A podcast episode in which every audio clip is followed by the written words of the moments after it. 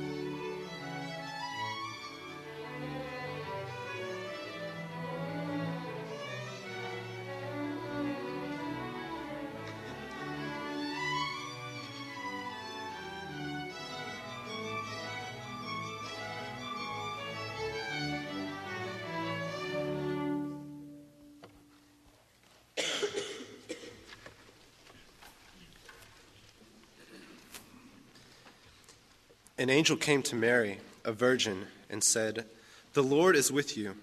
You have found favor with God. You will conceive and give birth to a son, and you are to call him Jesus. He will be great and will be called the Son of the Most High. The Lord God will give him the throne of his father David, and he will reign over Jacob's descendants forever. His kingdom will never end.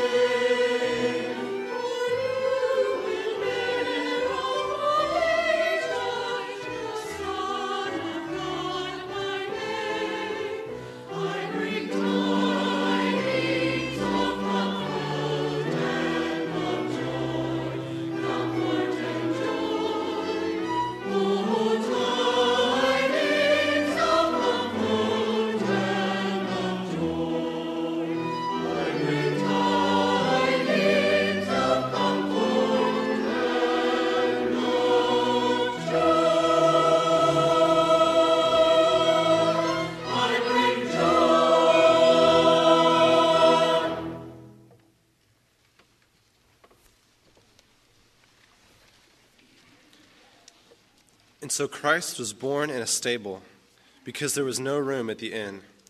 But in these primitive surroundings, there must have been hushed musings of great joy.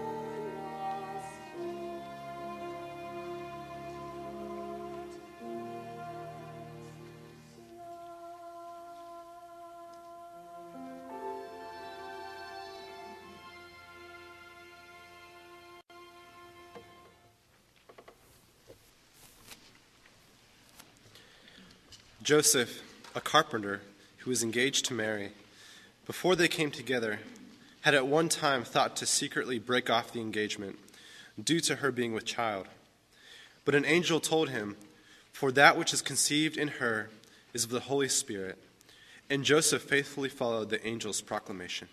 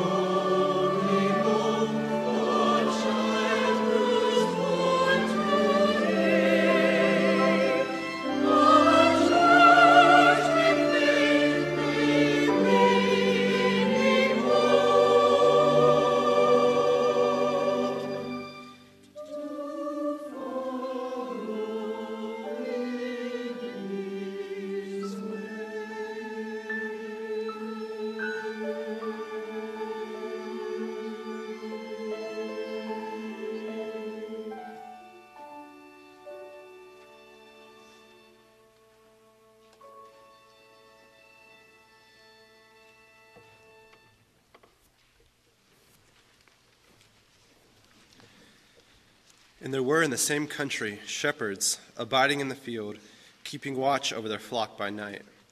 And lo, the angel of the Lord came upon them, and the glory of the Lord shone round about them, and they were very afraid.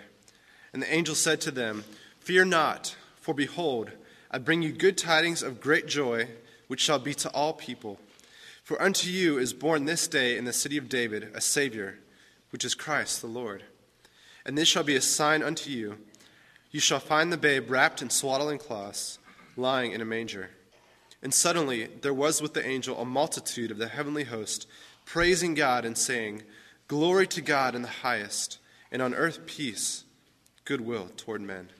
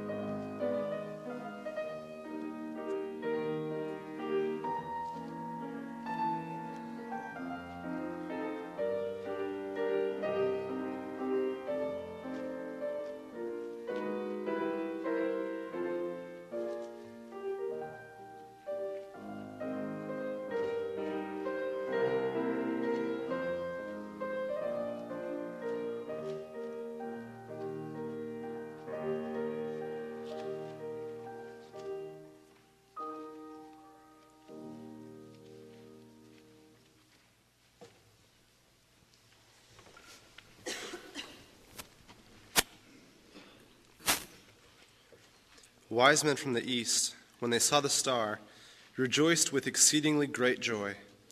And when they had come into the house, they saw the young child with Mary, and fell down and worshipped him.